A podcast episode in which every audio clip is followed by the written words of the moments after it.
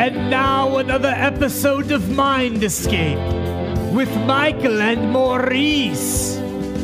Take it away, Michael. All right, folks, welcome back to Mike and Maurice's Mind Escape. We have episode number 44 today. Uh, we're going to be dus- discussing cave art with Bernie Taylor. What's up, Bernie? How are you? Hey, great. Thanks for having me on. No problem. No problem. It's our pleasure. Um, so I just got done reading your book, Before Orion, which actually I thought it was a great book. I didn't know what to expect going into it. Um, but from reading it and just stuff I've been studying and stuff, I think there's a lot of cool, um, a lot of cool aspects of it that you point out that is kind of not what you would see from more of a, um, you know, mainstream, if you will. People are just so reductionist these days; they don't have the imagination to go back and go over stuff. But uh, why don't you talk about how you got into um, that the realm of looking at cave art and, and, and the background behind that? Yeah, absolutely. So my work is really the alternative to the alternative, but it's on like the edge of the mainstream. So um, I my first two presentations were at Oregon State another at um, um, Hawaii Astro- Astronomical Institute. But as well, I give uh, presentations, podcasts to a wide range of audiences, ranging from psychology to spirituality, archaeology, history, astronomy, a lot of astronomy. And so there's, I'm kind of, there's, as far as I can tell, there's nobody else that does what I do, but the closest person to do is Joseph Campbell. That would clearly be the closest person. Um, so, how did I get into this place of cave art and looking into our distant past and ultimately really who we are today? Is there was a previous book, and the book was titled Biological Time. And Biological Time was an exploration of how animals and plants are timed. And so I live in the Pacific Northwest. We have a lot of salmon. Actually, some years we have a lot of salmon, some years we don't. And some years the salmon come earlier, and some years the salmon come later. And there's always a question why they did it, because the, whether, whether or not the rivers were high or low, the salmon, you know, there's no connection between the two. And so I asked that question um, to, you know, to better understand the salmon. And I, I found out the answer. And the answer was that the salmon are both timed to the sun and the moon. They're timed to light and dark cycles. And so salmon will migrate during the darker, the darker nights and they'll slow down at the lighter nights. So on the full moon, they kind of stop, muddle around. And around the, on the darker, on the new moon, they just cruise through the systems. And the, cycle of the moon is 29 and a half days. 12 times 29 and a half is 11 days short of 365. So they're out of sync with each other. So a new moon migration might be January 12th one year, it'll be January 1st the next year. And that's why the migrations of salmon are earlier or later from one year to the next. And as well as um, migrating waterfowl and invertebrates and rivers, it's across the biological spectrum. And I give, presentations at the scientific audiences, wrote some peer reviewed stuff, gave a lot of presentations to Boy Scouts and archaeologists and the tribes. And that was the that's the link. So when I was speaking to the tribes, they said to me, you know, you've got you've got to better understand our work. And I looked at their cave art, and they sent me someone sent me to look at cave art, images of cave art in France from 17,000 years ago. And lo and behold, the exact same way that the Native Americans were timing the, the migrations of animals is depicted in the cave art in France from 17,000 years ago at a place called Lascaux. And what's really cool about these images is when you look at the animals themselves, which is really important, you'll find that they, the artist depicted them at certain times of the year. So he'll have, for example, a deer in rutting condition with the, with big antlers, and it'll be a deer will be blowing out steam, and in the, you know the, the head is arched. That, that deer is in the rut. So and there's other deer, or actually they'll depict horses that are pregnant, and pregnant horses typically is May June uh, for, for, the females, or at least they drop their young in May, in May June, and so we're the artists were depicting their world at that time. And I said to myself when I wrote after biological time and gave all these presentations, I was pretty far ahead of where biology was at the time, much less archaeology and so on. So I said, I'm going to put this on the shelf for 10 years and then come back to it um, when sort of things have caught up. And people did catch, catch up on the biology side in, in those 10 years. And the, the concepts of using um, salmon timing became a standard in um, salmon wildlife and um, hatchery management. So it's it's like mainstream now. It's you know so what was a totally whacked out idea for a while was people now use it to save and make money. Okay, which is okay. It's, it's something that the Indians had. I gave a presentation to the what's called the Northwest Power Council. So I think these are all the big guru, gurus of power in the Columbia Basin. So these are people who run the big dams. These are the, the, the managers, the scientists. And I gave, and at the end of the presentation, one the leader of this said to me, "The Indians had it all along." Um, and the truth is, they had it in their culture, they had it in their art, but they didn't have it in like a, a verbal way of saying, "This is how it is." It's the moon's out of sync with the sun. They didn't do it that way. They had it in their traditions. And so when, when we look back in time, we have to look at how people lived and, and um, not how they, they um, how should I say, struggled and how they made do. These people lived at the top of their game. They made incredibly, incredibly beautiful art. And when we, when I present, pitched this program, I threw out the idea of why do monsters live in caves? Which is a, you know, we, Hercules goes into the cave and, and he, he meets the three-headed um, dog and he fights with the dog. The the great the Sphinx came out of a cave. Um, the Cer- the Cerberus, uh, the the um, the centaur of Hercules, lives in a cave. And monster, the dragon lives in the cave, right? The whole it's just right. it's a thing. So why? Where does this all come from? Because it has to come from someplace. And so if, when you guys are ready, I'll pick up the first slide and yeah, we'll pick it up. So do you think that has oh, anything ready, to do baby. with like uh, light deprivation and our circadian rhythm? Because I mean, sometimes if you, I don't know if you meditate, I meditate. When you when you're in a dark room and you close your eyes, visuals do start to appear. So the answer is that what what your experience is is a true experience, and many people have it. I just don't think it has anything to do with the creation of cave art. And so as we go through this presentation of the monsters, we can kind of get into that concept of where do the monsters come from? Because the monsters were real in the minds of the cave artists and in the sure. ancient Greeks who borrowed from them. But there, let's let's figure out really how real they are and how they became monsters. All right, why don't you uh, right. pull up your uh, presentation and I'll. I'll load it up here. Some interesting stuff. I'm very intrigued. Oh yeah, this is um how we looking? You're good. You're looking, good to go. Looking good, baby. So in my book before Orion, I actually talk about a few a few caves, but the primary one that I do in presentations because I have all the images prepared is this gallery of discs in El Castillo cave, 34,000 years ago. And this is the northern part of Spain, Spain near Altamira, near Altamira cave, or the city of Bilbao, Bilbao. And this is the, the Cantabria region. And this dates to about 34,000 years ago red disc stream across, across this page. Of course, the image is about 12, 10 meters across or about 30 feet. And this image is one of the iconic image of Paleolithic cave art. Many, many millions of people have seen this image. It's beautiful. And those red discs just, you know, bring you in. And archaeologists, anthropologists have studied every one of those discs. And they're about the size of the palm of your hand. And there's 90, or, 90 or so in total it depends how you, you figure out which one's a disc or not because there's different yeah. shapes and they they came to the conclusion that this is all about the red disc but we can't figure out what the red discs mean. And they kind of walked away from the panel from there. What did they use to create the color? Like what is the red? Red ochre. so we're talking okay. um, so a natural natural substance natural gotcha. um, mineral substance.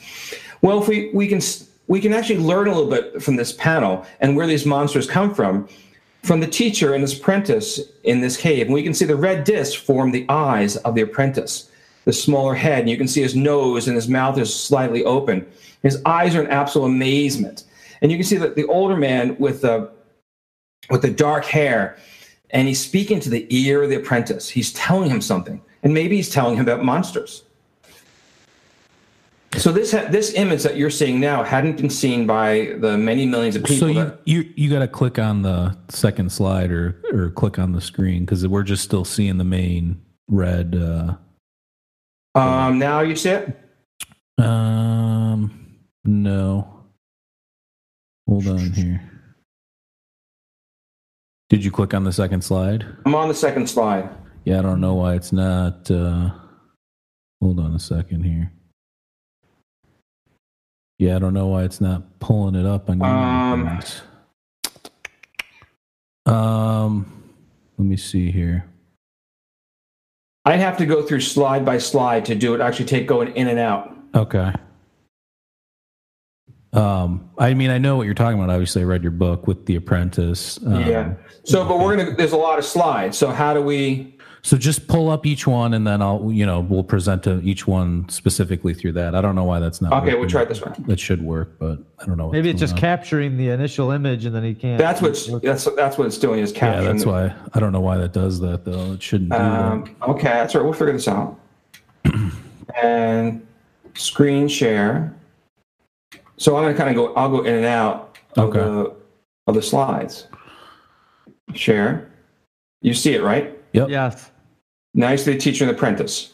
Yep. Yep. Got it. Okay, so we'll go in. I'll go in and out. You know, so in the, in this in this image, we can see this this apprentice with his wide red eyes, which from from the disc, and you can see this teacher who's speaking to his ear, and he's telling he's telling him something. What is he telling him? Well, we're going to learn through that, but I believe it has to do with the monsters as we we would say today. But um, we're going to, but on the shoulder of that teacher Oh, that is works. Yeah, Huh? whatever you're doing, yeah, whatever you're doing now is working be- between switching between them. So, okay. So you see now this. You see that. You Third see one, this? yeah. The eagle. yep. Okay, so on the on the shoulder of that teacher is a fledgling eagle. It's a fledgling golden eagle, and we can tell he's fledgling. He hasn't flown yet. But the down that's on his flanks. So the artist is telling us a specific time and place. Just as I mentioned before, that the they would show the deer in rutting condition. Well, they're showing this this bird on the shoulder of the man. Um, stands about a foot high, hasn't flown. So this is an early June time period. It's, this goes back to sort of my biological clock stuff. So it's very. This is very. Everything is very exact. So now, are all these carved? Like these are for sure carvings into the rock? Like they know that these are carved? Well, prior to my work, there was no identification of anything except red discs. People have since gone back and they've looked at this, and you can see the same. And these, I didn't take the photographs. And they're taken by Oh, I. Spanish. But I was just curious: is, is there tool markings or how how how? Oh, so um, thus far, no one has gone back to actually figure out how the whole thing was done. Only that it's there. Gotcha. I mean, there's clearly shapes. I'm not disputing that at Oh all. yeah, it's um. Uh, I just didn't know if it was something that was naturally like that, which would be amazing in itself, or if there was somebody chiseling these into them. Well, it was done multiple ways, and one way was engraving, sort of chiseling. Other was there's organic matter at the top, organic and mineral matter at the top, and he scraped that away. He also did black shadowing in different places. So it's a very complex image that was done many in many different ways. And as we go through this panel, there's other characters, such as we, we find this this elephant with its trunk down.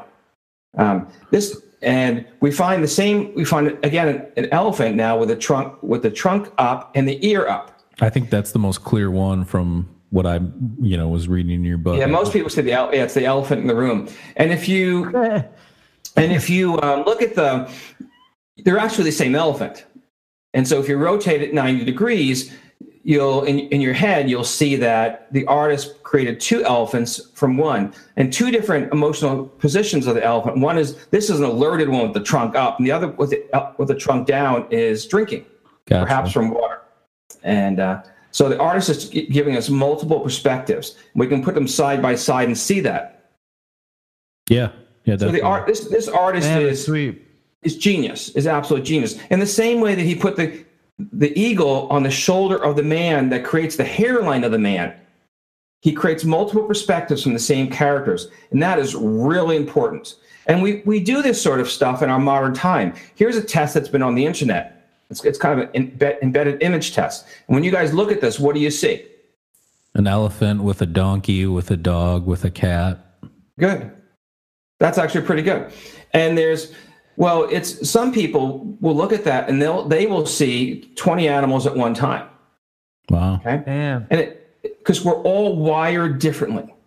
And the people that the people that see all the animals at one time have what's called um, local processing bias. And this this Paleolithic artist probably had that same ability that he could see the details and that things just popped out. I showed this gallery of disc image uh, from the cave to people when I was writing the book, and most people sort of elephant pretty quick, but one or two people every animal that I ultimately found by the end, they had seen in one shot. It just or it just jumped out to them Yeah. because everybody's uh, we're wired differently, and I believe that this gallery of this test was a test as well as other images to see if the apprentices could um, kind of take on have the concept of seeing multiple perspectives. How does this relate to uh, pareidolia? Do you know what that is? So pareidolia is really important. That, what pareidolia is, when you look at the clouds and you see a rabbit or you see an elephant or a Right. horse, your mind has created that. And we, as human beings, we, re- we uniquely have pareidolia because it, it gives us the ability to create art. And Picasso, ha- Picasso had a feeling about that. We're going to hit that in a few slides later. But yes, it's our imagination of pareidolia that helps us to take that next step in creating art. And this is actually embedded image tests that psychologists use. And the faster that you can find those, those little images at the top and the bottom is um, is your speed of local um, local local process bias that you can you can find embedded images. And that person I said, two people that had s- this everything popped out at once, would have would have passed would have done this test in seconds, yeah. whereas most people would take a few minutes because they have to reason it through. And we have these sort of tests in our modern art. This one's by Bev Doolittle, and she puts that red fox right down the middle to draw your attention. Have you guys ever seen this before? No, No. but I see that's the first thing I saw when you pulled it up. Yeah, so she's drawing your attention. So what do you guys feel about this? Um, now I'm starting to see birds all over the place. I don't know if I'm hallucinating or what, man. It's, Uh-huh. I would I say, I would it. say it looks like a, a fox on like a rock cliff or something like that. Okay. So Bev is playing with your mind in the same way that Gallery of Disc artist did by putting those red discs. There's actually two Native Americans on horses, yeah, And I knew I saw something. There they are. and you can see it there, on- and they blend into the into the snow Yeah, and the trees. that's bad. So we do this in our modern time. When we were kids, we used to go to the go to the diner, and the flip side of the kids' menu, they had these sort of tests. You had to find all the animals. Right, I remember that. and some people pass them more easily than others. And the, I believe this, these are in fact a test, the test of being able to see, have multiple perspectives. And David Bohm, the astrophysicist, said the ability to perceive or think differently is more important than the knowledge gained. So you just learned that there's two horses, there's two two riders, and the fox in that previous image. How important was that in itself was meaningless. But what you did learn is that your eye was drawn first to the red fox and then you then you learned about the the, the Native Americans and the horse. Therefore, you yourself we're, we're not. There's no such thing as a perfect person.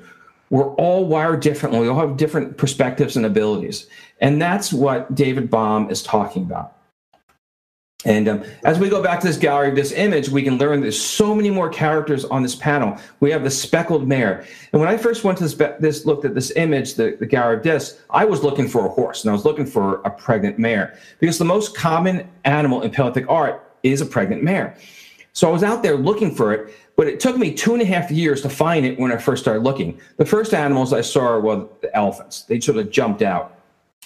But as a concept, I was going through this every few days. I'd see something different, or or, or unique perspectives, and I after like about six months, I just you know said, "There's so much more to learn." There's is obviously apparent that this is an endless image to, to learn about. In fact, there was an animal that I, I pulled out the other day that I hadn't previously seen, um, and I haven't drawn it up and put in slideshows, but I will later. And we go on that same panel. We have this cosmic man. He, he's wearing a mask and it's obviously a, a male. And one leg is obvious and the other one is, is fairly unclear. And his left hand, which is against the wall, has a feathered appearance. And the right side of his mask has um, the beak of an eagle, the beak of a, a golden eagle. And his right hand, he holds an egg, a big egg. Um, and this is so when we look at this, someone might say, you know, a, kid, a child might say, oh my God, it's not a superhero, but it's a monster, right? Right. Yeah, this half man, this half bird that's coming out of the rocks. And of course, we find him in a cave. Pretty cool. So, in terms of that, then where would they have gotten that idea from? In terms of, you say cosmic man, so that I would assume star traveler. I mean, some people might say alien or whatever, but in re- in reality, where would they have gotten the idea for that? So the, the I name this this person the cosmic man, but the cosmic man is a worldwide phenomenon of the person who transcends into the the stars. Um, and so this person actually is a constellation. We're in, we're going to we're to pull in a bunch of them more later, and you'll see how they kind of work out. Okay. But um, and next, so if we if we put the man who's behind the horse, we find the man is integrated with the horse. He becomes a centaur. Okay, so in the Greek tradition, and among we find, in the course of Hercules is um, Chiron is the teacher of of Hercules, and so that in modern times we would say that the centaur is a monster. I mean, there's no question about it. half man, half beast. So this man has transformed himself. Um, this man into the horse. He's become one and the same. And the artist did that by overlapping the characters. And that's just how he did it. He's it's quite brilliant. So there really there were never centaurs, but the artist found in his myth this hero, this person goes on his journey, and he harnesses first the ability of or the strength of the golden eagle, gives him vision from from the sky, and then he, he merges with the horse to give the strength of of a running animal and perhaps leaping as well.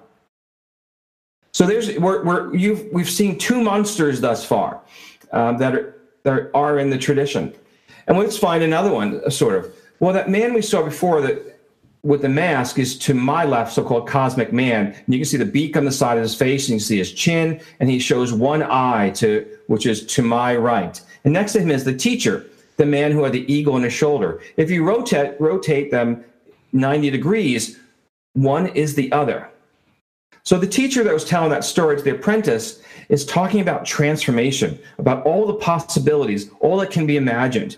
And in that story, he himself transforms into this cosmic man by putting on the mask, by becoming the avian the teacher. And the, the teacher goes on this journey as the avianoid who becomes one with the horse and so forth.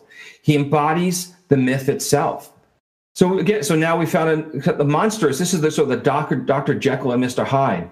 That we there's there's multiple personalities with all of us if we allow them to come forth.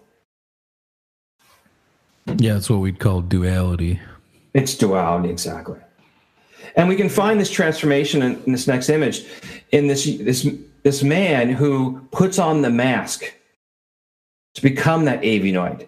And the, the, the rear left hand of the of this character is also the feathered hand that we saw in the cosmic man that was against the wall. And in his right hand holds the egg, just as we saw at the cosmic man. And so is the monster um, in this duality, when we transform into the other being, we this is not this person, these people did not believe that people hatched, that some beings hatched as a bird and became an avianoid. They did not believe that the centaurs actually exist, existed. What they believed is that people could bring on the spirits of the animals, they could take their form.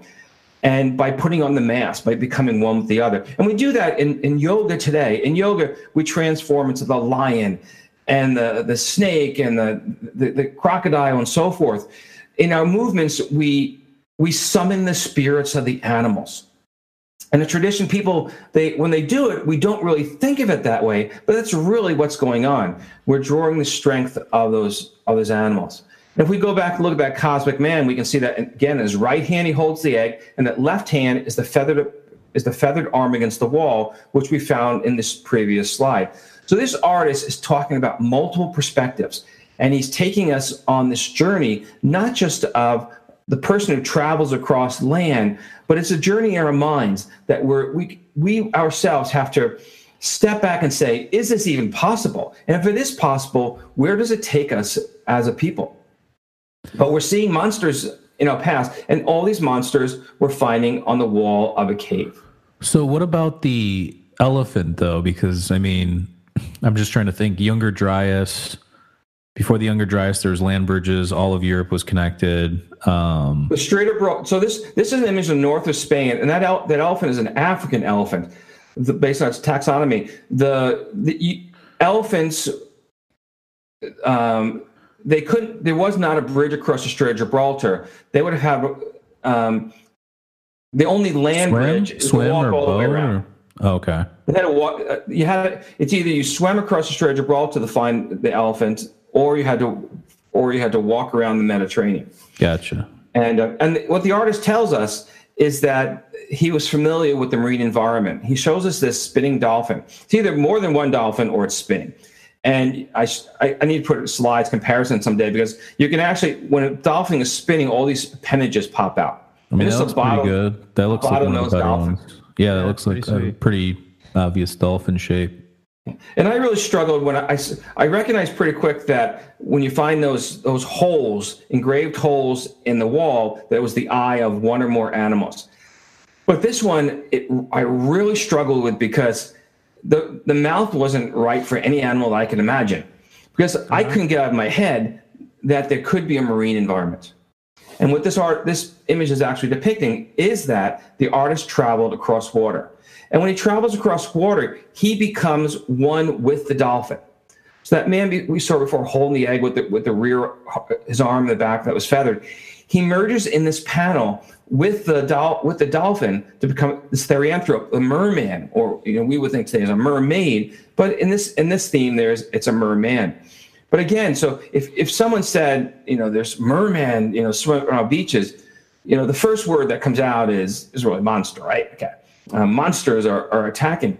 But in the uh, in the mind of the Paleolithic artist who made this, that there's a myth, there's a story of the of the hero that takes on the strength of these animals. He summons their spirits, and they help him on his way. Well, I know that there's instances where they think that the Cyclops myth came from them finding woolly mammoth skulls, since it's got the one uh, ocular cutout in the, the front of the skull. Um, so, I mean, I, I could definitely buy that. You know, obviously, some of these myths come from obviously some sort of physical representation. I got it. Cyclops is a good one. That's a good. one. We've gone back to the cosmic man. Do you see it? Yeah. Yeah. How many eyes does he have? Uh, yeah. And in the story of, of Odysseus, the Cyclops throws rocks at his ship. So many people, the Greeks, the Romans, the Babylonians, Phoenicians, Egyptians, and others, had been to these caves, but different people at different time had been to them. And from each one, they brought away their own interpretation, their own story. And in this one, I would say this guy is this is the origin of, the Cyclops, and he's and in the Homeric version of of um, Ulysses, he's throwing the rock. The one-eyed man is throwing the rock at the at the the people in the water. So your hypothesis is that all of those stories came from just this one cave, or do you think it's multiple caves? Or Well, there are, there's multiple caves and there's multiple story. That so? There's multiple caves that have images, and some of the images are actually the same characters, the same themes, but they but each when when you go into the cave. Um, we, actually, you, you look at an image like this, the first thing that pops out is some sort of a monster. So when the archetype is encountered, the story is evoked. Where you take that story, whether or not he's holding an egg or he's throwing a rock, is your own, own imagination.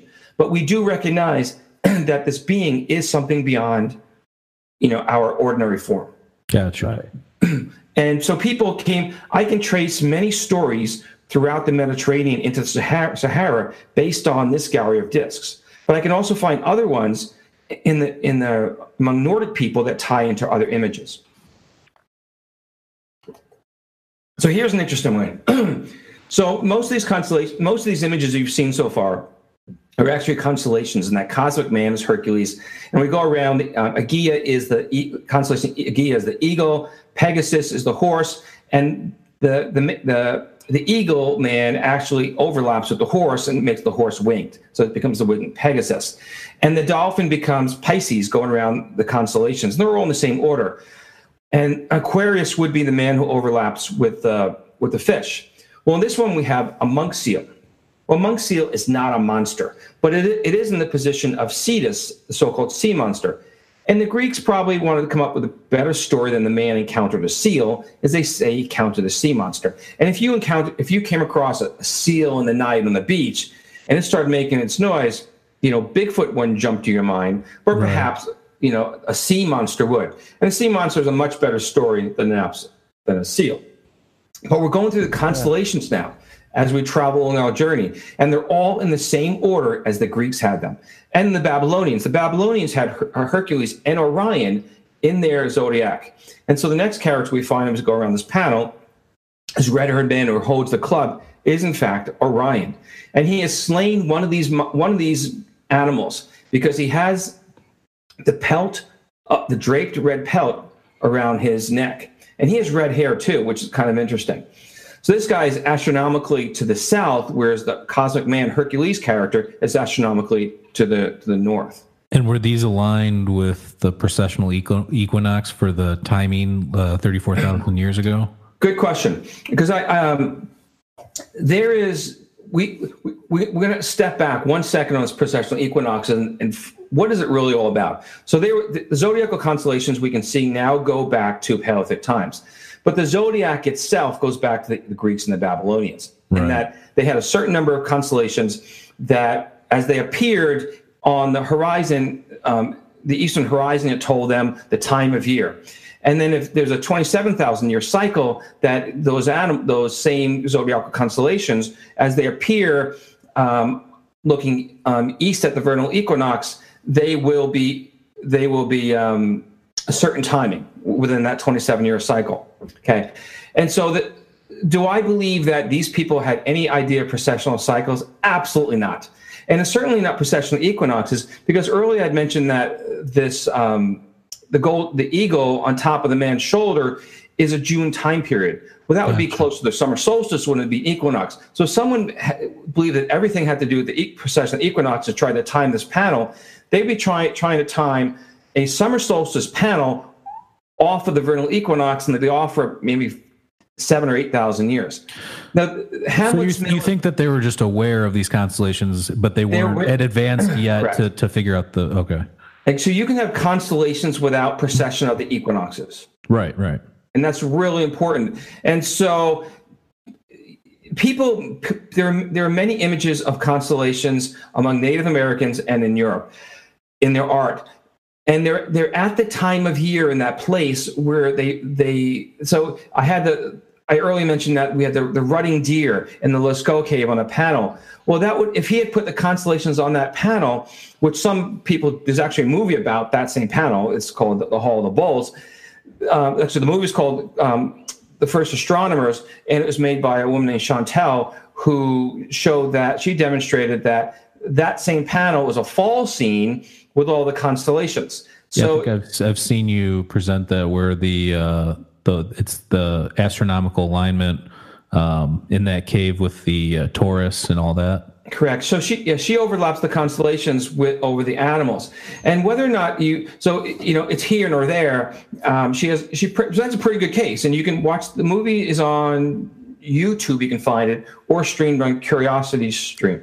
Isn't there another documentary on Netflix too about the Lascaux caves with the two two about two guys having I don't know if they figured something out or oh there's, there's actually one on the altamira cave oh that's what it was yeah that's and we're, we're gonna hit some altamira images later and that was a, a werner herzog video um, and they actually don't figure out anything they're just telling about their their spiritual experience listening sure. yeah right. actually um, so we have this red-haired man and he's you know maybe he's fighting off a monster maybe he's killed the monster because he has the club and he has the he has the um, the reward or the, the prize around his neck and at the top, above that red haired man on the top of the panel, we have two lions.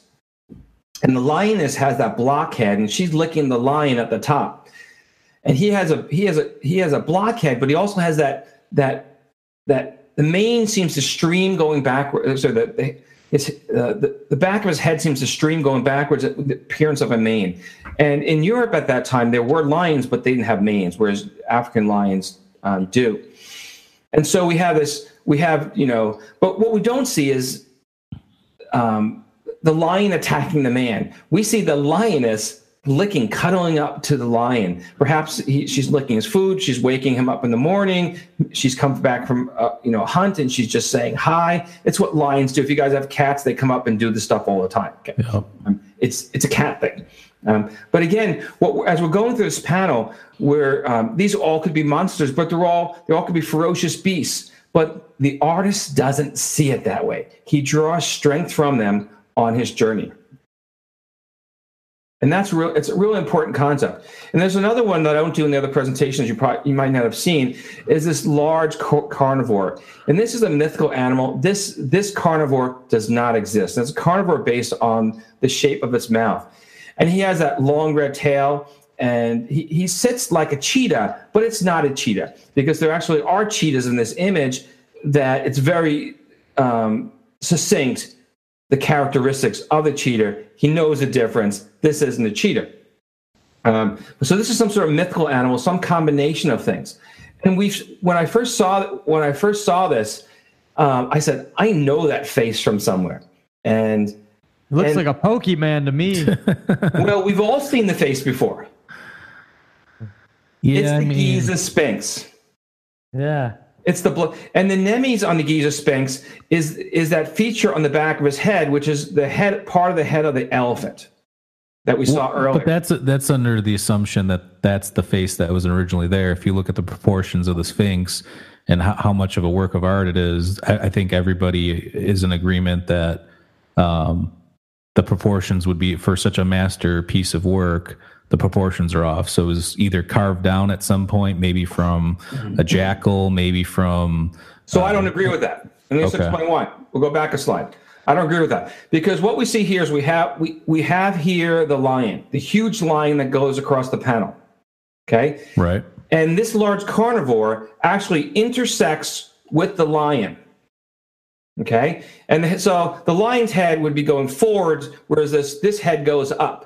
And so we're bringing new information to the conversation. So what I believe happened is that the ancient Egyptians had been to this, or they had knowledge of people had been to this panel, and they they put two images together, just as the same as we took the the, the man and the dolphin, and the and the person, the human and the the cosmic man and, and the avian to become the avianoid, and as well as he, merged the horse to become the centaur. So it's a therianthrope. It's a, it's a it's a combination of two different two different objects that don't exist in the real in the real world. Actually, the lions do, but the the well, let me ask you too, because there's a theory that the Sphinx was actually a lion's face before too, and it was facing when it was carved. It was facing the um, uh, during the precessional equinox, which yeah. the Egyptians did know about. Um, it was facing uh, Leo constellation. Exactly. And I've heard that. And so now we can look back 34,000 years ago and find that, in fact, that's not correct. It's an interesting idea, but it just isn't correct because we can see that the origin of the Sphinx, the Sphinx's head, you can see the tear marks at the top of the head or the um, you can see the, the nemes, you can see that square face, and he's connected to the lion. And so it's not an exact replica, but it's like 90%. And so the, the, the Egyptians that have been to this or their or their or their um, their predecessors, they walked away from it and they came up with a, a new being and they stylized a little bit, a little bit more like a human being. In the same way that the, the, the, the ancient Greeks stylized the man who overlaps with the horse to become a centaur. So we can see that. So, so this is so back to the monsters, aren't we? Of course, the monster, the Sphinx, lived in a cave. The Sphinx did not live on the, the Giza plateau. So it's a representation of what was in the mind of man in, in their myth, in their story. And so we, what, one of the things that, so John Anthony West was, West was quite brilliant. And when he, he, he went back to the literature and he said his, his, his mentor, it was in print, was Schwaller. And Schwaller said that Temple if you count Man, back yeah, all the, the, dynasties or all the, the, the, the, the dynasties that are on, on these, these tablets, you go back 36,000 years. That's what Schwaller said. And so John Anthony West didn't buy into the whole precession of the equinox thing. He said, this isn't 11,000, 12,000 years. If we're going to go by the story that the Greeks told us, so we're not going to pick and choose, we've got to be talking 36,000 years ago. Because that's the chronological record of these, of these dynasties among the Egyptians. So you think that this the Sphinx was carved then, or you think that the idea was conceived then? Because I mean, I know that there's diff, there's back and forth with a lot of the different uh, Egyptologists, and I mean, most of them are fringe because academia thinks it's like a cut and cut and mm. dry case. But um, if you look at what the arguments are, I mean, I know Dr. Robert Schoch um, has examined the Sphinx a lot and concludes that there is weathering. At some point, water had gotten around the base of the Sphinx, and it's pretty clear. Anybody that's looked at it, main Egyptologists say that it's wa- uh, wa- uh, wind erosion. I don't necessarily agree with that because it doesn't show the same pattern. But um, in terms of So I have no what- argument which which so, so but but, but Yeah, so, yeah. so I believe so. So I'm okay with the you know between the eight and twelve thousand years of water erosion on the Sphinx. I have no issue with that. What I believe happened is that the the people who carved it and then retouched it later because they retouched this face, um, they had seen or they had knowledge of this gallery of disc image. gotcha. So whether or not it, whether it was 5,000 years or 8,000 or 12 or whatever it was, they had knowledge of this. And the knowledge goes back in that record to 36,000 years ago, as Schwaller talks about and, J- and John Anthony West had um, kind of put out there that so they they they had a record and the record went back for a deep a deep period of time and the record wasn't a precessional record the rec- they actually A had it it's a list of kings that that it was a the list of kings, exactly. Yeah, Yeah. and uh, so it, it existed. Um, the record's there, and it, John Anthony, God rest his soul, was correct. Um, and but so there, this is the source. One, it was actually made or, and retouched many times. I'm sure. I have no opinion on, but there's a few, a few of the characteristics that are quite interesting. One is clearly the nemes that we find in the back of this character. We have that square jaw, and then we have that that tear mark at the top of his head um, which is apparent in both. But it's a it's it's a mythical peach, creature, and the ancient Egyptians they um, you know they touched it up a little bit, and which is you know Pretty cool. you got to make it look like a monster, and but you don't want to make it too look- too monstrous. right. This is one. This is a crocodile. It's a West African crocodile. And I, when I wrote the book, I saw the head and most of the, but I actually, I just never figured out the rest of the body. I, I let it go. But recently, I pulled up. I worked on again. I came up with the tail and how it works. And it, it works for. So again, we have a mon, we have a crocodile in the cave. But astronomically, as we go around around this whole thing, we found before we found Orion, and then we found the, the lion. The lion is becomes Leo, and next coming going around the sky becomes um, Ursa Major, which is not in here, not I don't I didn't have it today, but there's images of the, the bears. But then the next one going along the line is Draco. Um, and so the origin of Draco as the dragon was a crocodile because they drew it, they found it from this image. And why they came up with they knew what crocodiles were, but why do you have a dragon instead of a crocodile? I'm not really sure. One possibility is that the the legs I believe this is actually a swimming crocodile. And because it's swimming, it doesn't have you can't actually see the legs. And when when Draco's depicted in the night sky, it's depicted without legs, the constellation Draco. So one possibility is that um, Just You the know- mouth coming out of the water. it's coming out of the water, yeah, it's coming out of the water, and it, it's it's or half submerged in, in the water or something like that. And so here we are. We have another monster. We have a dragon, which is throughout myth and lore, and we find it in a cave. we find the same cave as the Sphinx. Let me a question. When, Yeah. when, how were these caves? Do they have evidence there was fires in there, or like how were they seen? Is how dark is this cave? Good. actually, you know that's a really good question. There's a movie about. There's actually a movie about that, and it's starring Antonio Banderas, and it's called Altamira. Of course. Altamira, and um, he he did all this work in Altamira. He, he did he, one of his his workers discovered it, and he brought in uh, an, uh, an illustrator, and they showed how the all how the art was made and so on. And then the skeptics came in. and They said, "Well, there's no soot marks on the ceiling. Therefore, Gothic artists could not have done this because they didn't have candles. I think so. They didn't have lights as we have them today." Right. And so he was discredited based on that one thing. But then in this, in the movie, as it goes, the, he's in this kitchen with his, with um with the cooks, and they're burning marrow, bone marrow, which doesn't give off soot. Gotcha. Okay, and so most likely they were using bone marrow because we don't find the soot marks on the ceiling or around these caves, and it's preserved as it is.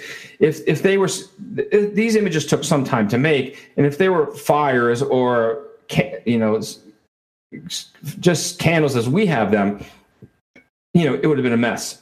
But here again, we find another monster. We're, we're cruising that we found centaurs, the avianoid, we found the sphinx. Do you think though, mermaid. where, where I was going with that is the flicker of a flame could even highlight some of these images, um, yeah, absolutely. Yeah. the yeah. contour and everything. What he probably did is so in the, on the early slides, we, f- we found the teacher talking into the mouth of the profe- pr- apprentice. What he do- probably did is he probably walked from the viewer's right to the left with a candle and took him on that journey. Gotcha. And it and each each animal that he was presented with, he learned about that, and he didn't see the rest of it.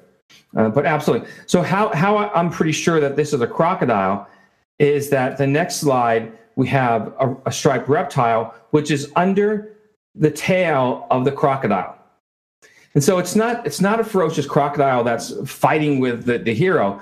It's a crocodile that's protecting its young.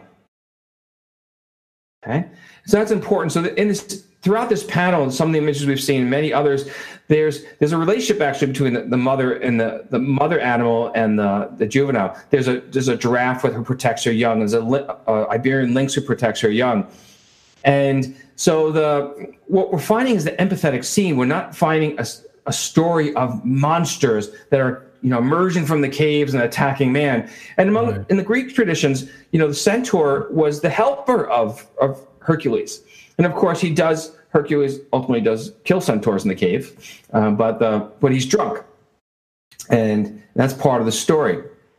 And we talked Alt, let's go to Altamira take a look for a second so altamira cave is in the same neck of the woods as the el castillo cave and it was one of the first big caves found and picasso was brought into to, to say you know is this a fake? How is it done? And so forth. When picasso emerged from looking at it he says none of us could have done anything like this. This is far beyond our imagination. Well picasso was quite clever. Not only did he make that um, that the determination that you know we can't do this but he actually borrowed images from the cave. And he borrowed these two images, these irregularities in the rock from Altamira that have charcoal marks on them, and he put them on his first art, Cubism work, which is also considered the first work of modern art, Les Demoiselles Les Demoiselles d'Avignon. He puts them on the masks of the women, these, these women of the street, these women of the brothels, these prostitutes. And these, these masks are depicted kind of the shape of um, mares, horses. So he puts them on top of the, um, he creates masks. So he, he connects the Paleolithic to create the modern. So modern art itself is not a new creation. And people said when they, when they first saw Les Dames d'Avignon, this is monstrous. But it's really Picasso's borrowing a metaphor from the past. But we have this, still have this theme of monsters that we, when we when we look at you know movies and, and, and listen to stories that have these these strange creatures we have to realize that the animist the animal within us that goes back to a very distant time we had a connection with the with these animal beings and that we learned from them we drew strength from them they were not um, they were not harming us. Um, of course, you know, once in a while, I'm sure a lion took away a baby, but the norm was that the the people were watching the animals, observing and learning from them. In the same way, this Picasso now borrows from this this Altamira image, and this is the same place that w- the question of the boat of the why how come this no stood in the cave, and they ultimately resolved it with um, the bone fat marrow Right. and uh, famous image. This is and prior to my work, this it was always assumed that this the masks were African masks, and you'll find it everywhere that there is, except my work.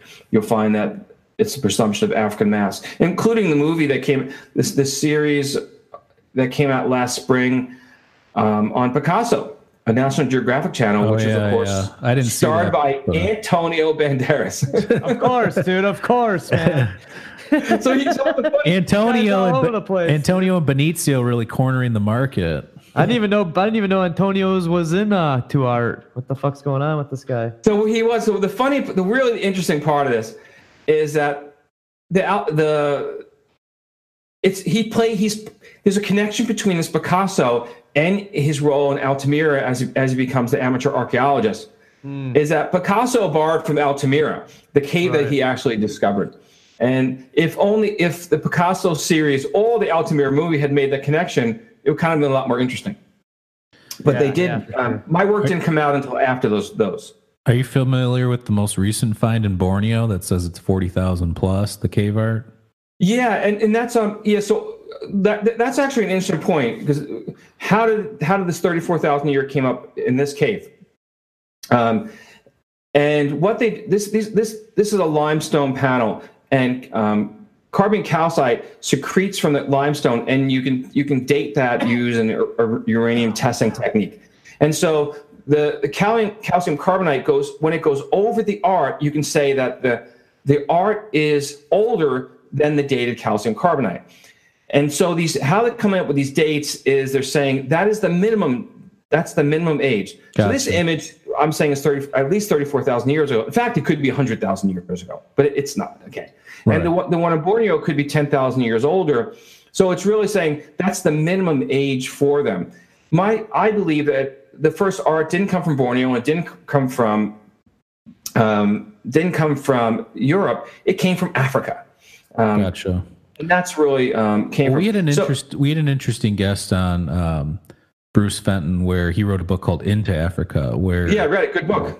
He hypothesizes that you know, life came out of Australia and worked its way up from Sundaland up the, uh, you know, when there was the land bridge there uh, before the Younger Dryas, worked its way up into Indonesia and up through Europe and then down into Africa. So um, the timelines there to me don't seem too off from that hypothesis, but I mean, it, it's for me, it's it's one of those things where I don't I don't see enough either way, I mean, I, I, think the most people would agree life started in Africa, but I think the Australian aspect is definitely an interesting aspect with the cave paintings they have too, the Wajiji and the um, the dream dancing and all the stuff that the ancient stuff that they still and it was a um, it was an oral tradition, which I think is far more.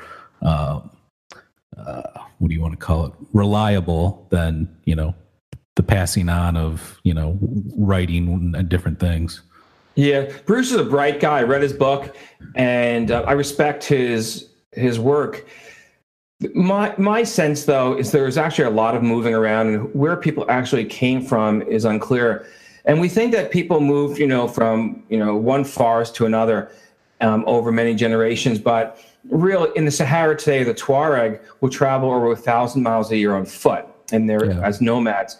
So people probably did a lot more traveling in the past than we could imagine. And there's a lot of gaps in the DNA. Um, so, but I, I, really respect his work, and he's he's on to something. And I believe that what will ultimately come out of his his work is that he's showing the mixing of people from different right. places and so forth. And so we can go to this next slide. We actually find another monster, another another Picasso monster.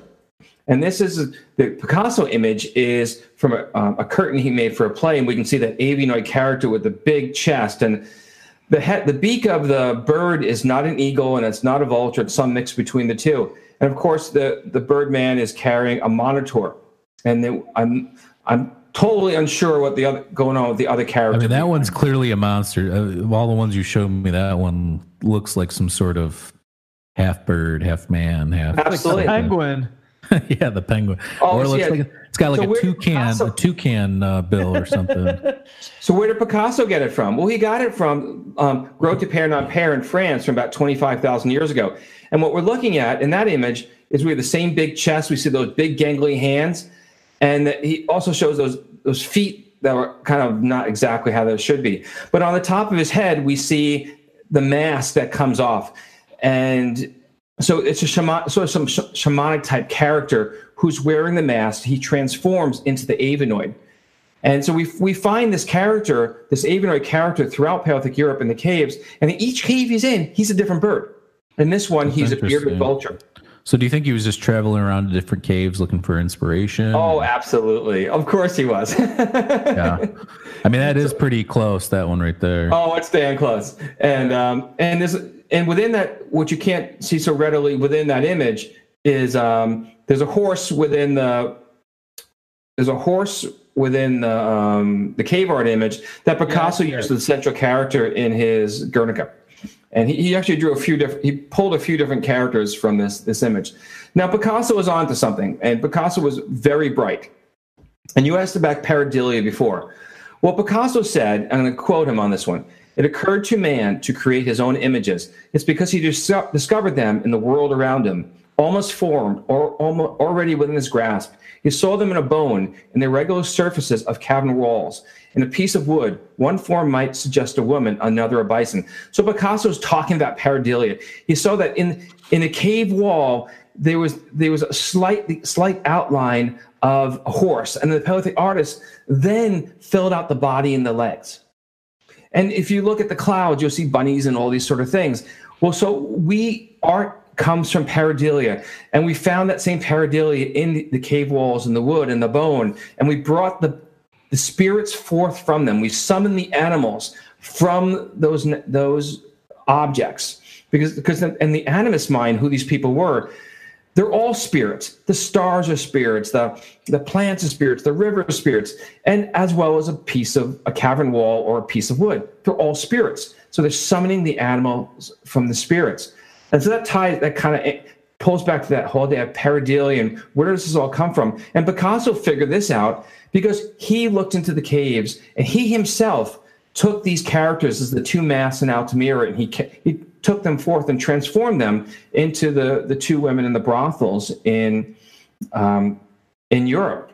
Gotcha. And uh, so you you would ask earlier on you would ask the question uh, prior to the show about um, hallucinogenic drugs and Right. so I so in terms of how people use ayahuasca now and magic mushrooms and all these sort of things, I actually have no opinion on. It's just not my thing. And Well, let's let's let's be real here. They're definitely used as a sort of party drug, but to give you, I don't know if you've listened to any other episodes. To give you an idea, I think they're a powerful tool. I had severe OCD, CBT the- therapy, pills let me down for years, and I go, I have to figure something else out. Lo and behold, I had a, a history from when I was younger in high school and college and stuff with psilocybin mushrooms couple experiences on those and boom i'm back in the game. I feel great. There's you know I, it does something. It like resets your mind or does something. But as a musician as well i can tell you these these substances do have an impact on art in a significant way. And that's my opinion on it. I know everybody's opinion difference but from somebody that's done it that's familiar with art that has produces their own art there's a reason why you see rock stars. And i mean even look at the beatles the most clean cut band ever. What did they create after they used psychedelic drugs for the first time? Sergeant pepper's greatest album of the beatles in my opinion. So i mean i just think that there's something to that. And uh, what I, what I was talking to you about before was um, in the El Castillo cave with the red discs I think you're right what you were describing that you don't think that those are Amanita muscaria, which was um, hypothesized by Graham Hancock on his banned TED Talk. And I agree with you there. I don't think that that's Amanita muscaria. There's no white uh, marks on them, there's no white stem. Um, who knows? Maybe they didn't have a white color. Maybe it just wasn't that aspect of it. But there is other cave art that does depict mushrooms, and I can pull it up if you want. Um, yeah, I'd like to see that. So, so the Graham Hancock one, which pull the slides in front of us, has the, his so-called war in consciousness. Right. And we, we can see the, the Pech Merle from about 25,000 years ago, and you saw the red disc. So that is uh, much, um, much later than the, the Gallery of Discs. So if in the Gallery of Discs we find all these red discs become, the artist uses them to create other characters, and no one's eating red discs. Um, it, they're just not. They're just has nothing to do with magic mushrooms. And so I don't believe that. I don't believe that cave art has anything to do that the, the first art of man had anything to do with magic mushrooms. I believe. th- those aren't just so you know too. Those aren't necessarily your typical psilocybin or psilocybe type mushrooms. Yeah. Amanita muscaria is a very specific type of mushrooms that's more considered uh, a hypnotic. It's not um, even a pleasant trip, is it? yeah, it's it's it's active ingredients, muscimol, what they've tried to synthesize into making a sleep aid medicine. You people do hallucinate. Um, it's been widely used by the Siberian uh, shamanic tribes. What they do is the reindeers love them too, so they dig them up underneath the snow in Siberia. They eat them, and then the shaman drink their urine and hallucinate because it's something about how it's metabolized is what activates the hallucinogenic properties of it. And that's a good conversation to have with Graham Hancock. Oh no, no, We'd I love to have it. Yeah. Would love Yo, to have if, if he could come on the show, obviously that would be great. Get him on the show. You know, reach out. You know, you guys get him on the show and have him defend his his so his banned War in Consciousness. Right, right, right. um, because it just it just isn't. but I, I'm I'm with Picasso that the first art of man we first found it we saw it in the rocks that it was pareidolia and we brought it forth we brought the spirits forth and in the clouds and and um, and, and the bone and the wood. That's how I see it. Is coming. It had nothing to do with hallucinogenic drugs and Right. or you know. So, but that doesn't mean so. So you know, I've been injured in the past, and I took you know some sort of opiates, right? Um, and so it doesn't mean that hallucinogenic drugs have no value in society. I, I am not that person. Right. You're just saying it doesn't have a bearing on has the anything first. to do with consciousness, symbolic behavior, or, or the, the, the foundation of consciousness, symbolic behavior, or cave art. Um, that's my my thing. There, there is a hypothesis, though. I don't know if you're aware of it. Is the doubling of the brain size occurred? Um, you know, food of the gods from Terence McKenna. Yeah, I read that, yeah. they were flipping cow, cow patties over, and and um, the the image I'm going to bring up right now. Yeah, he's But you're throwing not- out the so- stoned ape theory, man. Yeah, he's, so he's talking flipping cow patties, which is Right. uh, the Neolithic. Right. So we were conscious before the Neolithic, and we were probably conscious millions of years. Well, let me ago. ask you if if that's the case, then how come there you don't see the stick figures and the people till later on? Why is it a lot of animals early on as opposed to um, people? Then, if if we were so in tuned and conscious, Oh, actually, so in this in this, well, the images that you've seen today of people are actually now the oldest images by about ten thousand years that we have in Paleolithic art. So I kind of brought that forth. gotcha. And I there's many other images of people out there. Why do they have the, all these animals? Well, in this particular one, as the as the hero goes on his journey, he takes on the spirits of the animal. So the animals is just are just important as the people on Right. in this panel. But um, but yeah. So later we have stick figures. There's well, there's many different representations of of of figurative art in the same way there's different representations of music. And so someone you know just tapping a drum, boom, tap, tap, tap, and um, chanting is its own music, whereas other person Okay. Is a little more elaborate. Right. So you know, people art is there's many different styles of art, and there's I am no doubt there's there's many people that have used um, hallucinogenic substances to make art. No question about that. Um, art of many different types. I just don't think it has anything to do with the origin of consciousness, symbolic behavior, or cave art, as Hancock. I'll I'll agree with you that it's not the origin of consciousness, Yeah. but I do believe it's enhanced consciousness. Oh yeah, no question. Well, it, it, it changes consciousness. So right here, this is uh, Selva Pascuala in Spain, which is six thousand years old. Yeah. You have the bull, and then you've got the um, the mushrooms down here. There's thirteen little mushrooms, and like we just said, mushrooms grow on cow Yeah. patties. Yeah. So uh, yeah. So what, what's the so what's the date of that one? Six thousand. So that's what I'm saying. I don't think it has a bearing. Like what you're saying. Like the first people probably weren't using hallucinogenic drugs, and if they were, it wasn't v- visible in their actual art.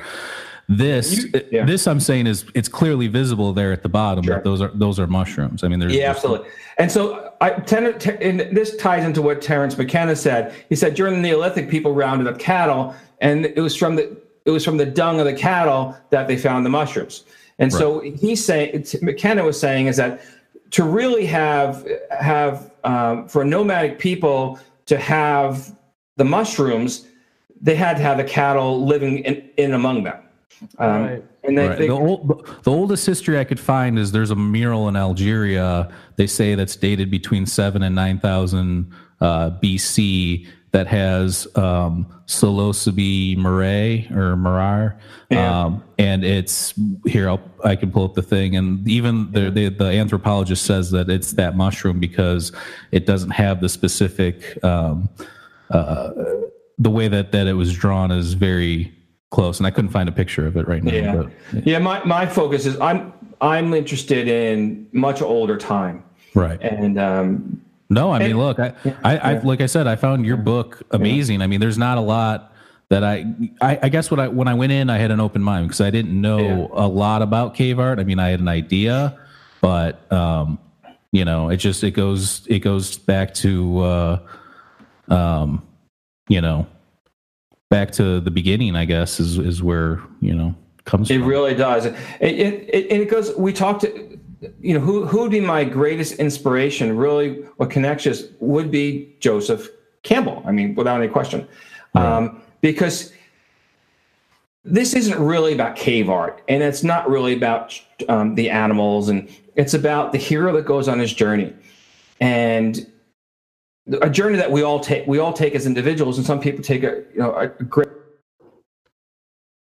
others, Right. and uh, so that's really i think that's i really see that as the crux of the whole thing and not so i'm going to go to um i'm going to p- pull myself back okay.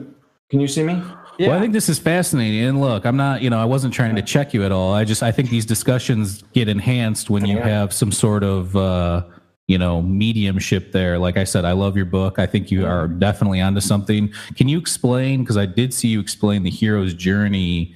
It was almost like a timeline um, from the El Castillo cave. How you described how the person went through the. oh hood. absolutely you're actually actually that's really good um, so we find this this character the hero or the teacher speaks into the ear of the apprentice and that, and that teacher goes on a journey he transforms, transforms into the avenoid and he travels from northern spain across across down through the Iberian Peninsula, across Strait Gibraltar into Africa. And in Africa, we, we find animals like on this panel, like the giraffe and so forth. But he's taking this journey not just on land where he meets these animals, but he's taking them through the night sky as well. So as he as he goes from north to south and south north again, those are the constellations that he sees in the night sky. So as in the Hermetic tradition, as above, so below, they believed that the earth and the sky were a mirror of the other. N- neither is reality. Neither is no more real than the other, I should say. And that, so we, we, we you know, we think of, we talk about, people talk about astrology today, and we look to the heavens for our answers. Well, these ideas are deep into our psyche. They go back for a very different, very distant point in time, at least 34,000 years ago. And this, this panel that we find, this is a, these are fully developed constellations in, in the same order as the Greeks had them. These people didn't come up with this. This it came up from a far distant time, at least tens, if not hundreds of thousands of years before, that people were following the constellations through the seasons and tell them where when they should be and what the, what will happen. So in certain times of the year, the they'll find animals and in point A, and uh, other points, other times they find them in point B, and the, the constellations reflected um, that for them. And so this hero goes on his journey. Travels all the way to, to Africa, and he comes back again. And on the journey, he, he's he's learning about himself, and he's he's facing all his fears. And I would believe I believe the climatic moment is when he's holding that that that club and he's fighting that monster. And the monster that he fights, we're, we're not really sure if it's is it the deer, is is it the lion, is it the the Sphinx Cardamore character. It's not Cetus the seal. I'm pretty sure about that. But he ha- he's fighting the monster within himself. Um, and that is the, that is the, the high point of the hero's journey. And when you come to face the monster um, within yourself, you then find more wholeness, um, and you you know you come back to tell the story, which returns all the way back again to the beginning of the story. We we have to find the teacher speaking to the ear of the apprentice, and so that apprentice, the, the um, it, it's a circle. And I believe that all the apprentices in that time period took that journey. And it was some sort of rite of passage for the apprentice because it, it told them all their myth and their constellations and how where all the animals were. It told them where they came from, which is Africa, and a place that they did go back to. About 12,000 years ago, cave art disappears in Europe. Just, just actually, Southern Europe completely disappears. But You think that's because the younger Dryas? So, so I, am not sure the reason why, but what happens about 12,000 years ago is rock art first emerges in this greater Sahara. And we find the same animals. We find the elephants, we find the giraffe, we found the hippopotamus. You could walk for from mile from actually weeks across the Sahara today, only see sand, and, and come across a rock wall with an alligator. Okay. So the Sahara 12,000 years ago was expansive lake region, lakes larger than the Great Lakes. And there were crocodiles, hippopotamus, and all these savanna animals there. So what I believe happened is 12,000 years ago, everybody took the journey and they went they were pushed out of they pushed out of Europe for I'm not sure what reason why. It could have been the younger Dryas, um, but they were pushed back into Africa, and from there they disseminated through, throughout the continent and they disseminated their art. So the, Sahara, the Greater Sahara is a large area. Of course, it's larger than the United States, but it is the largest art gallery in the world, and it's full of animals and full That's of crazy. people. And so I believe that we went that these people went back into West in Western North Africa. And there's a difference in people if you look if people in West North Africa, Morocco and Algeria compared to sub-Saharan Africa, they're completely different people. The people in West North Africa are so, we would describe as Caucasoid, the people that look just like they do in Southern Europe, where sub-Saharan African people are um, are this Africans, as we, the black Africans, we would say. And this is not anything to do with race or who's smart or anything like It's Nothing to do with that. But so why, what, where did these people in West North Africa come from? I believe they came from Southern Europe about 12,000 years ago. So they didn't disappear. They migrated back into Africa. Now, west into West North Africa, where they remain, and we can find, find some of the stories from the gallery and disc and other images within their own culture. So there's a, you, I'm not sure if you had any Atlantean um, scholars on your program, but the, Uh, so, we have not, but I mean, I know a lot about. I've researched it. Yeah. I'm up on all the latest stuff. so the ancient Greeks had been to these caves, as well as the Romans, Phoenicians, Babylonians, and others, and they would have looked at this and they would have been amazed because now they, they had great architecture, but they didn't have these type of images. They're overlapping images, and they would have recognized this was a distant point in time because there are animals that they didn't recognize either because the animals had, had long passed on, become extinct, or, or not in their part of the world, I should say. Um, and so they would have looked at these images and they would have said to themselves, this is absolutely amazing. This is a technology beyond our comprehension. That they were incredibly smart people in the past. But what happened to them? They knew they weren't down the road from them, and they knew. They, so what happened? So, so they came up with a story. They came up with a pretty darn good story, a story of people that were, you know, that did had to be a moral component to it, right? So like, people that had done badly, they enslaved their neighbors, and the great heroes, the Greeks, fought against them, but they were ultimately destroyed by an earthquake and fires and all these sort of things. But they had to explain among themselves what happened to these great people. What happened to the, this inc- this incredible um, astronomy and mythology and artwork that they couldn't they couldn't redo the artwork. Otherwise, we would see it in, in their record. We see pieces of it, such as the Sphinx. So I believe that the I'm not an Atlant- Atlantean type, but I believe that the there was never a great civilization that had spaceships and you know and undersea worlds and all these sort of things but that the ancients saw something from the distant past, couldn't explain where these people were, and therefore it must have been a lost civilization. Well, I mean, uh, for me, Atlantis isn't what you described either. It's not spaceships and underwater stuff. It's it's an advanced civilization for its time. I mean, if we look at Gobekli Tepe, what were those hunter gatherers doing, raising those T pillars up in, in such a, you know, and, and not only that, they were carving away as a relief carving, which you don't really see anywhere else either. So that's pretty interesting. But from the Atlantis, are you familiar with the most recent? Uh, people out there hypothesis. I think the guy from Ancient Arch- Architects and that Jimmy guy from um, Bright Insight have been pushing uh, the hypothesis for Atlanta, uh, Atlantis that you know, um, you know what the Richat structure is in the Sahara, the Eye of the Sahara. No. Oh, oh, okay. I, I did see that. Yes. And that- Okay, so there's a bunch interesting, of yeah, so there's a bunch of concentric circles, and that uh, you know it's described almost perfectly by the Timaeus and the Critias Mm-hmm. um, from Plato's work. Um, but yeah, it's that's kind of exactly where you're talking about in the Sahara there.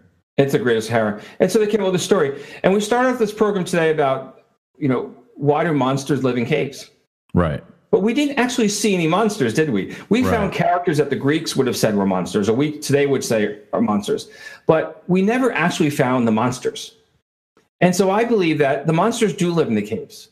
We're the But monsters. The monsters are within ourselves. We are the monsters. We are the monsters. Look at what we do. We kill things. We, you know, we got zoos. We got all sorts. Of we slave people. You know. So yeah, I think we are the monsters. And I think I think a, a great example of the story is with um, Luke Skywalker, and he goes to the Dagobah cave, and he stands out that side. He wants to go in, and Yoda says, "You're not ready." And he says, "Well, I'm going to go in anyway." And Yoda, and then he says, Luke asks, "What do I bring with you?"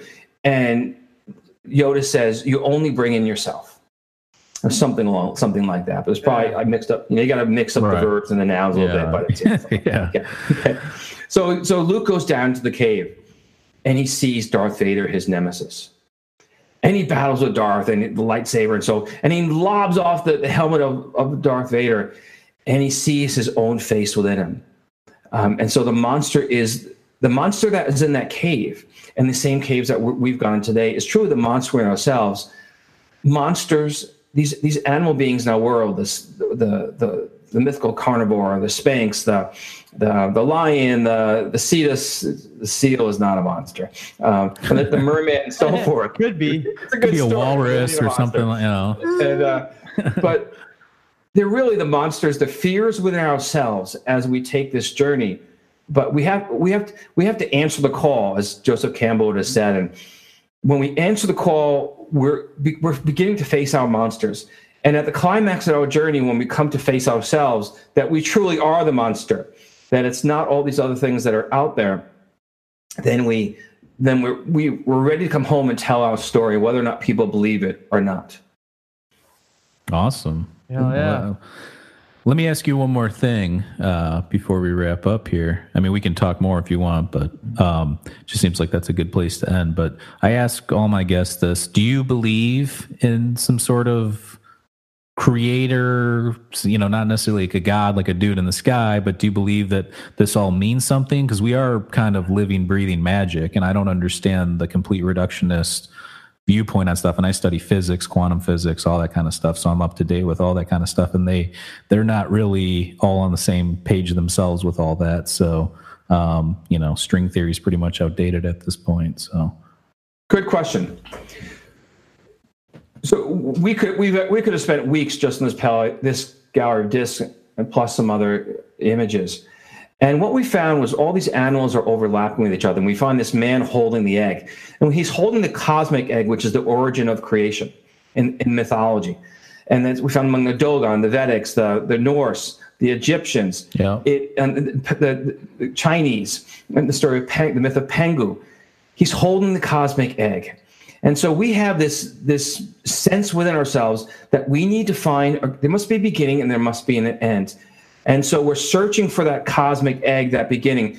And whether or not the cosmic egg falls from a bird or it's made by a great creator, we're, we're looking to find the answer to the one of the two great mysteries the mystery of where we come from and where we're going to. And there's something within us that it's it's wired in us to keep doing that. And whether you're a physicist or, or you're you're um, a spiritual type person, we're all seeking that same answer because it's the search for that answer is what keeps us together. Mm-hmm. It creates the myths that we follow. And around the world, Christian, I'm not a Christian, but around the world, the, the Christians can communicate with each other because they have a common myth. Mm-hmm. And Muslims can communicate with each other. And, and physicists can communicate because they have this common myth of the Big Bang. Right. And and there's of course many there's many different ideas about the creation of the universe or multi multiverses, and the, but it's the myths that keep us together, and it's the myths that kept us together for tens of thousands of years. That we have the same myth of this cosmic man, that all these explosion of the universe. But here's the, here's the difference between the, the cosmic egg myth that we hear today and the Big Bang and so forth, is that in this image, there is no cre- there's no single creation what's happening is is that the egg the, the bird hatchet the bird ha- drops and hatches the egg every year. And every year the universe explodes and all the constellations come to being. So their world was cic- circular uh, a, a cyclical. Yep. They had no original creation. But when the, when the ancients went into these caves and they, they, they came out with the story that when this, this archetypal story they said that there was this creation, there was this original time and place, and the there was Egyptians a call it Zep Tepi. Yeah, there was a septic, but in fact, the, the Paleolithic version is that it's it's a circle. So every year the bird drops the cosmic egg, and every year it explodes, and every year that the hero goes on his journey, and that was a story that they would have told in or in and just before the summer solstice. I like that answer. That's a good answer, actually. Yeah, it's an answer that nobody Actually, Native Americans would have that would have a similar answer. Native yeah. Americans, because they're cyclical animals culture. Sure. And I think but that there's some, there's something to that too. I mean, you think of a you know what's the infinity symbol? It's pretty much it's not a circle, but it's circular in the sense that you know it's it's going in the same pattern over and over and over and over and over. So, um, but yeah, no, I think. Uh, I liked your book. I, let's check out. Uh, do you have a website? Is it it's beforeorion.com? Is that what? Yeah, I can pull it up. Let's pull it up. It's uh, Okay. go to the la- application window and choo-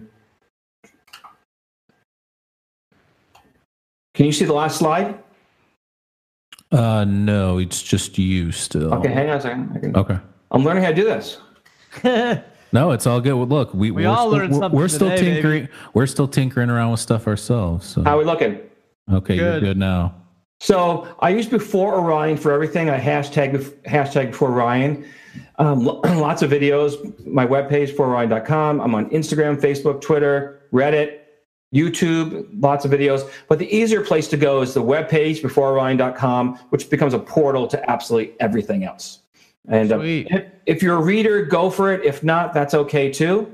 Um, there's lots of um, there's lots of media out there for people to look at and explore and but it's you know we've covered today maybe 5% of the book Well, we'll we'll um, we'll, ha- we'll have you back on for sure. we'll do it I mean, again yeah. Yeah, yeah, for sure. No, Oh absolutely. yeah, I, I learned a lot, man. I, I learned a lot too, you know, and I, there's a couple things, you know, I don't necessarily agree with, but that That's doesn't that doesn't mean it's perfect. You know, like I, I liked your book. I thought you had a good hypothesis.